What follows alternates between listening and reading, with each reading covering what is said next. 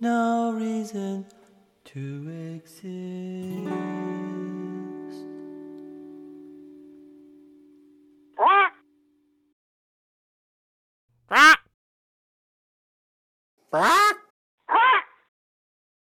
I remember the first time you told me a parrot joke, I think, or maybe it was the first time you really nailed me with one, and it was in my mom's driveway.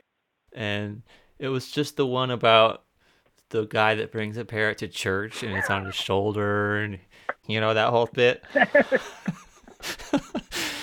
you, you just killed me with that one that time. I was like, oh my god, parrot jokes. These are great.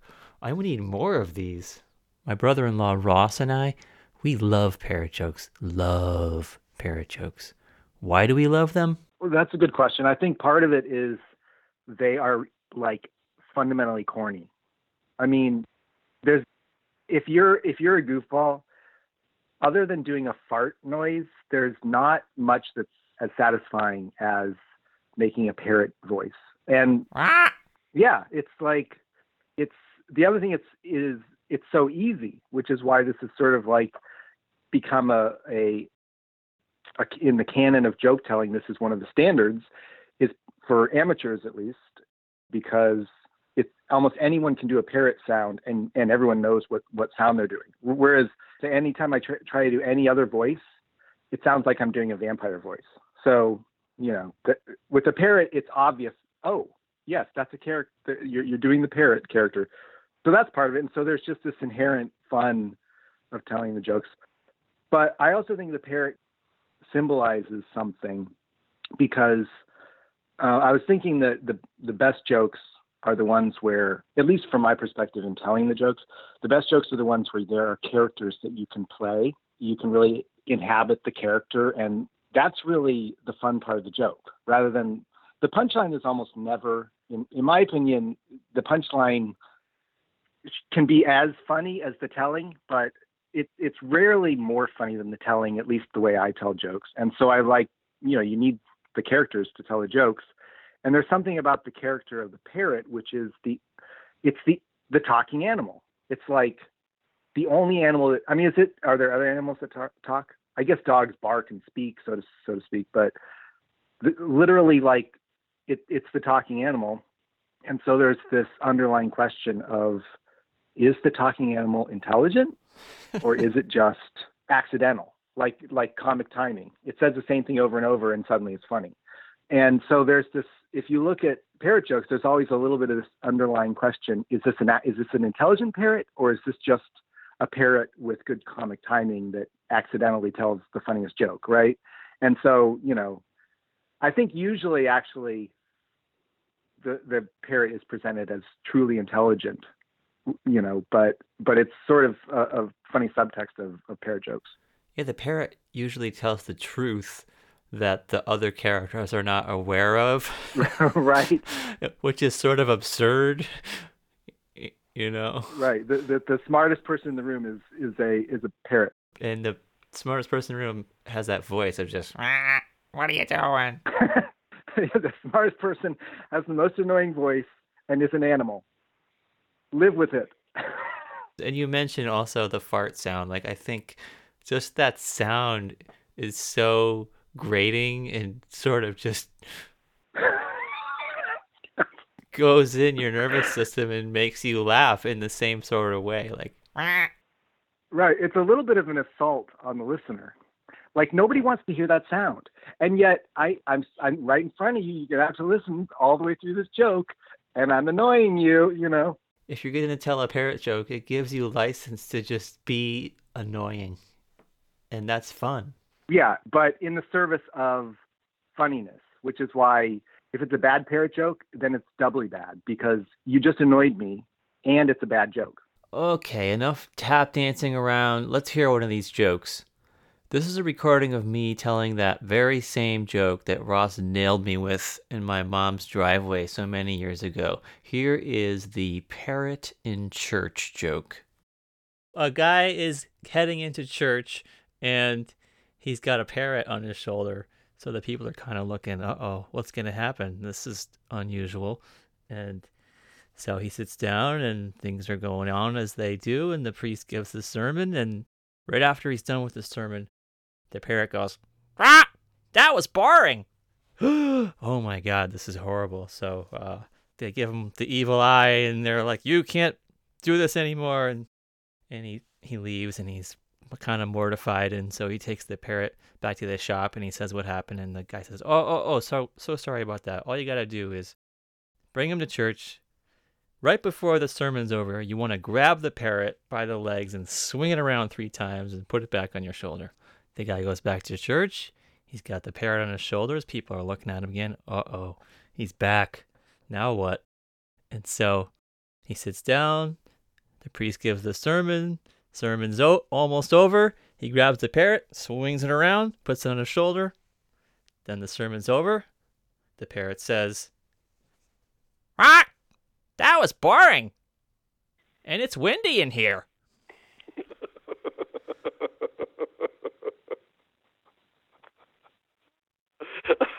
the person you heard laughing just then, it wasn't Ross. Before I say more about that, you need a little more of the backstory. When you and Emily were in the Peace Corps, I was thinking, what would be a really good gift for you when you get back? And I got this idea. I thought, what if I collect all the parrot jokes and make it a nice little homemade booklet of these? Because I probably was remembering that joke you told in the driveway, and I was like, yeah, let's get these.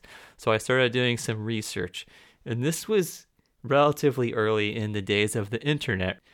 So I was kind of had to dig around for a little while, and I found that there is an, someone who I would consider the expert on parrot jokes.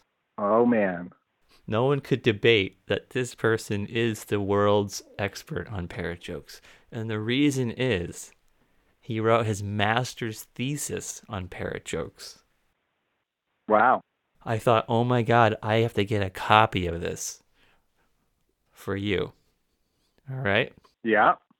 So submitted to the faculty of the graduate school in partial fulfillment of the requirements for the degree of Master of Arts in the Department of Folklore, Indiana University, May 1964, an annotated collection of parrot jokes by Neil V. Rosenberg. That's awesome. And I'm curious, is the guy a parrot owner or just a parrot joke lover?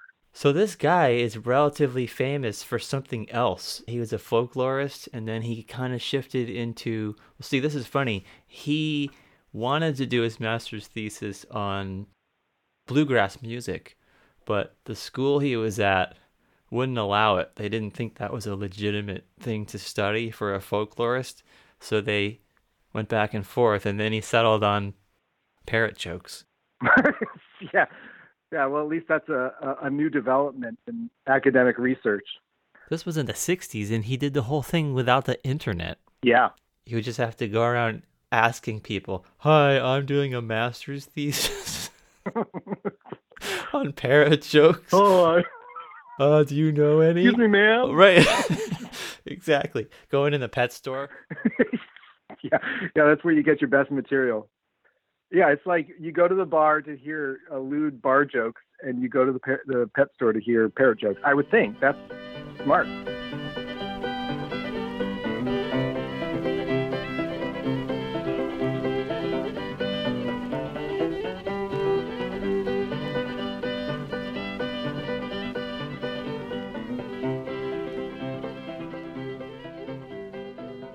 You might be thinking the person we heard laughing earlier was Neil Rosenberg, author of the annotated collection of parrot jokes. But it wasn't Neil, it was Shelley Posen, formerly curator of Canadian folklife at the National Museum of Canada. Shelley Rosenberg began his graduate studies in folklore at Memorial University of Newfoundland when Neil Rosenberg was a professor there. Shelley and I talked about parrot jokes and about Neil parrot jokes, I think the standard approach is that the parent says things that can't be said. It's the sort of id, it's the, the psyche of of the culture that tells that joke, so the person who tells the jokes, or of the situation. The parent says what shouldn't be said, what what mustn't be said, and and lays bare any problems that are um, that are in the uh, in the situation in the group or that the teller finds particularly sensitive.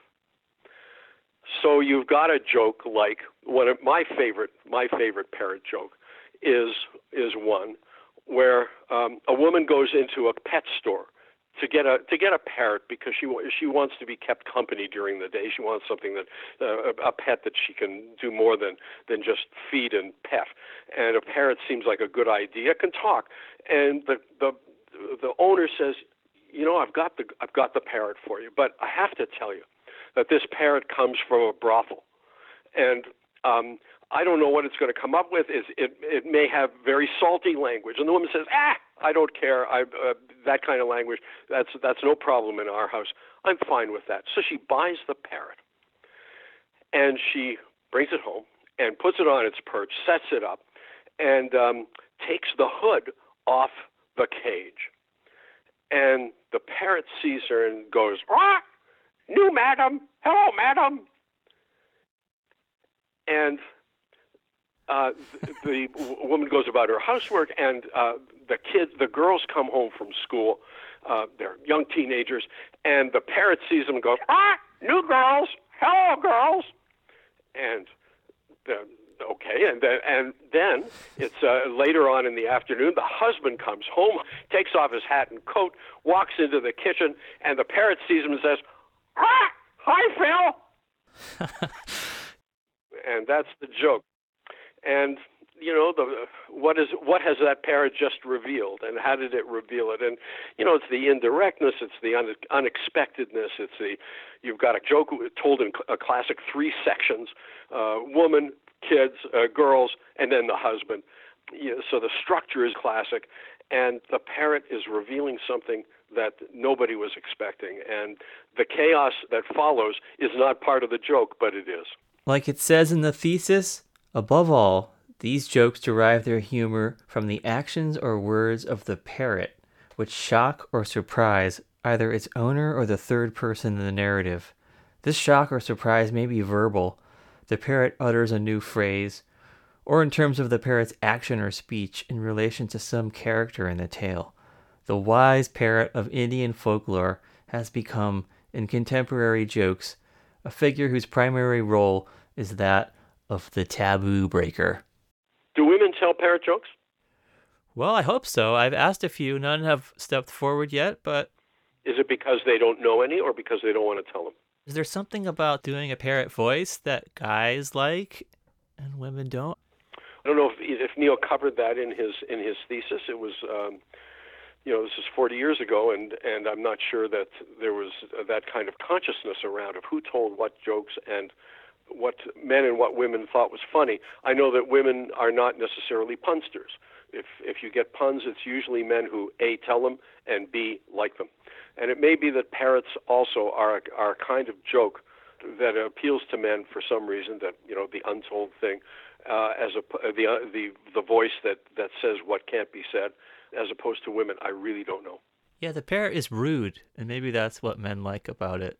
The parrot is rude, and but he's also uninhibited, and he and can say he's saying things that he repeats. And you know, children I think would like these would like parrot jokes as well because he repeats things that he says verbatim without any kind of any kind of selectivity or or filter, any kind of social filter processing them to say what he should or should not say. He just out and says them. Yeah, there's a special sort of freedom about it. Yeah, uninhibited id, just just uh, holding forth. And just to clarify, so in folklore studies and classes and such, there's a good chance that Neil told some parrot jokes and you just don't remember what they were because it was a long time ago. Yes, um, he he may have told those jokes, but the thing is that at Memorial University, more than any other university I've ever been to, um, there was a kind of camaraderie among students and and professors uh, such that you know we would we would eat lunch together. We would spend time together. We there was a lot of talking back and forth.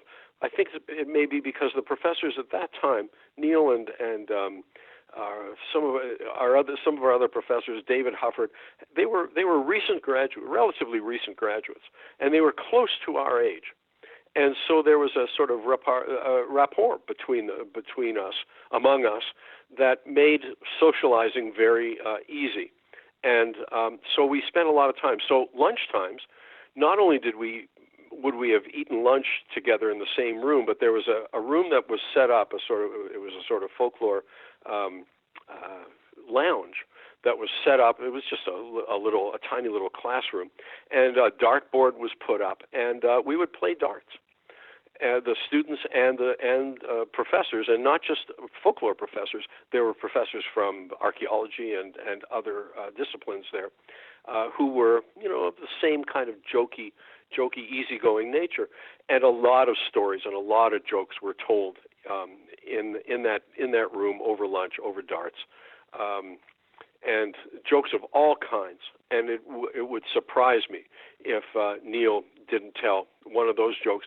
But you know, it's not it's not just sort of um, oh I've got a joke or something like that. It's something happens in the room. Something as as always. Uh, this is the way jokes are told something happens. Like you told you told your church joke, and I associated and told a, a, a synagogue joke um, you know, something is said and oh, that reminds me, or you just launch into the story because it fits the situation, it fits what was just said.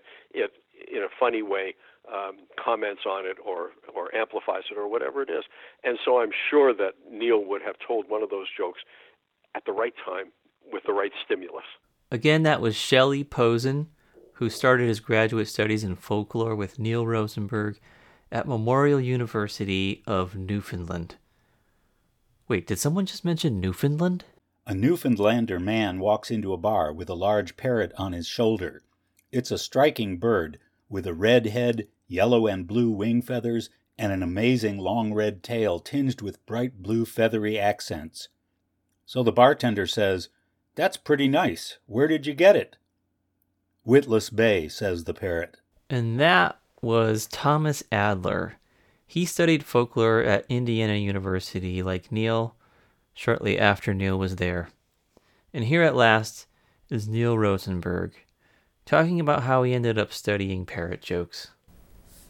Well, at that point, I was I was trying to do my ma- I was working on a master's thesis, um, and I wanted to do it on White House blues.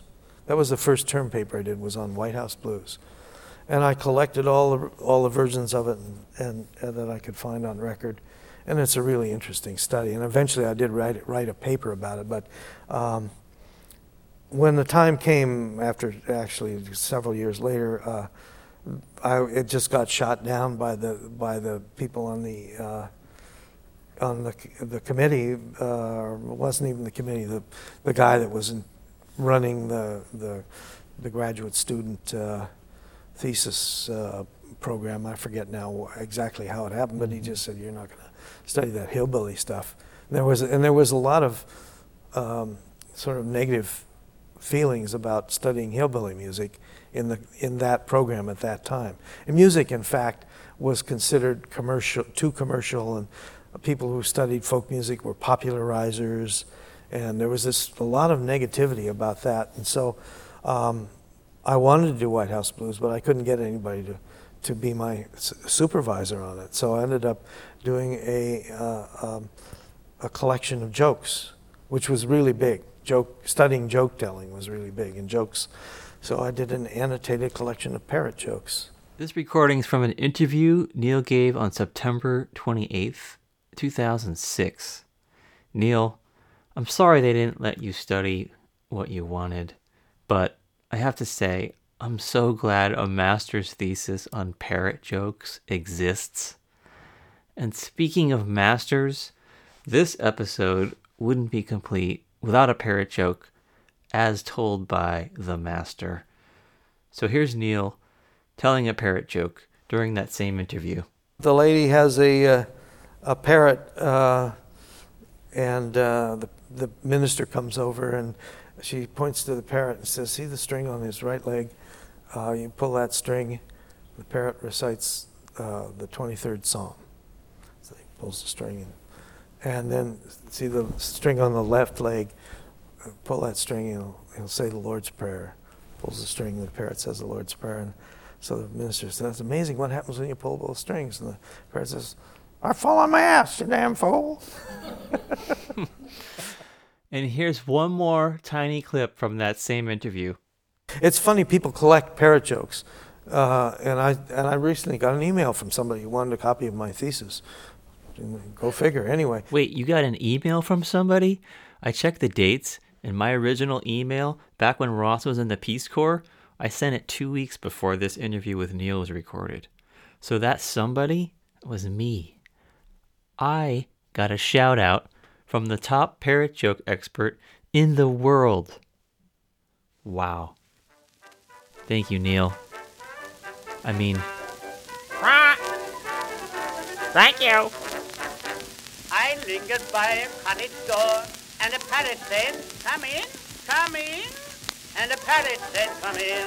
The door was open, I walked in, and I saw standing there a maiden with a dimpled chin, a combing her back hair, back hair, a combing her back hair. A great surprise was in her eyes, but still she did not frown. And as I smiled at that dear child, the parrot said, Sit down, sit down. And the parrot said, Sit down. I sat down in her father's chair. Thank you also to Shelley Posen. It was so great to chat with you. Thomas Adler, thanks for the joke. Ross, thanks for telling me that joke so long ago.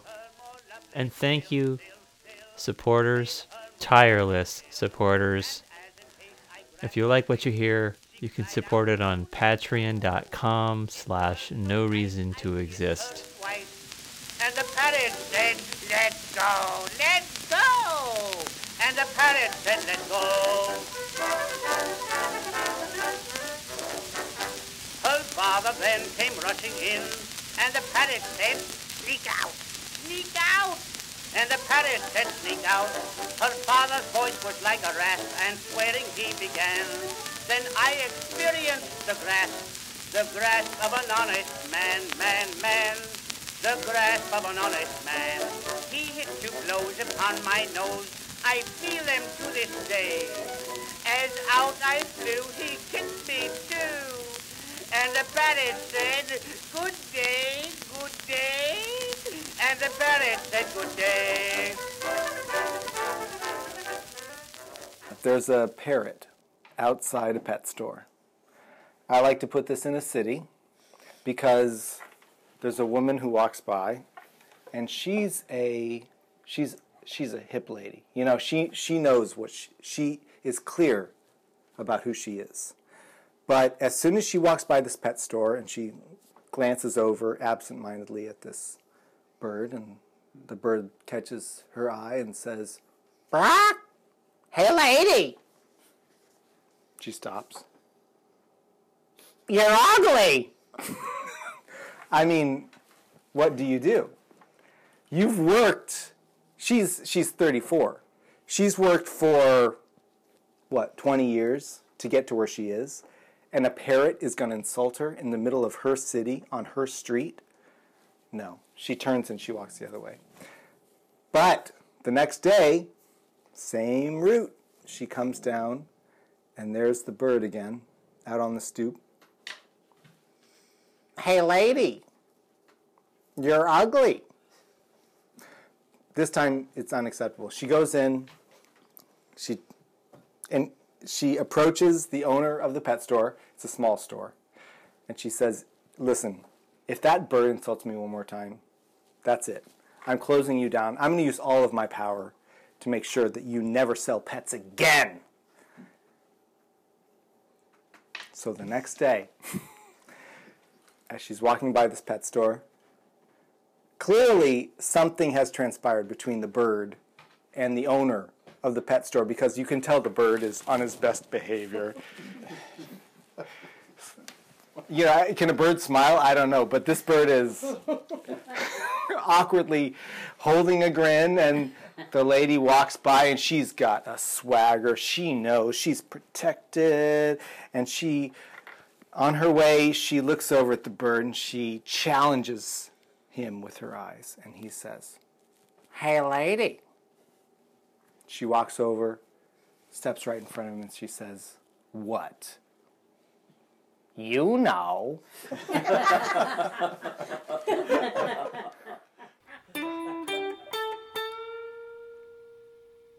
No reason to exist.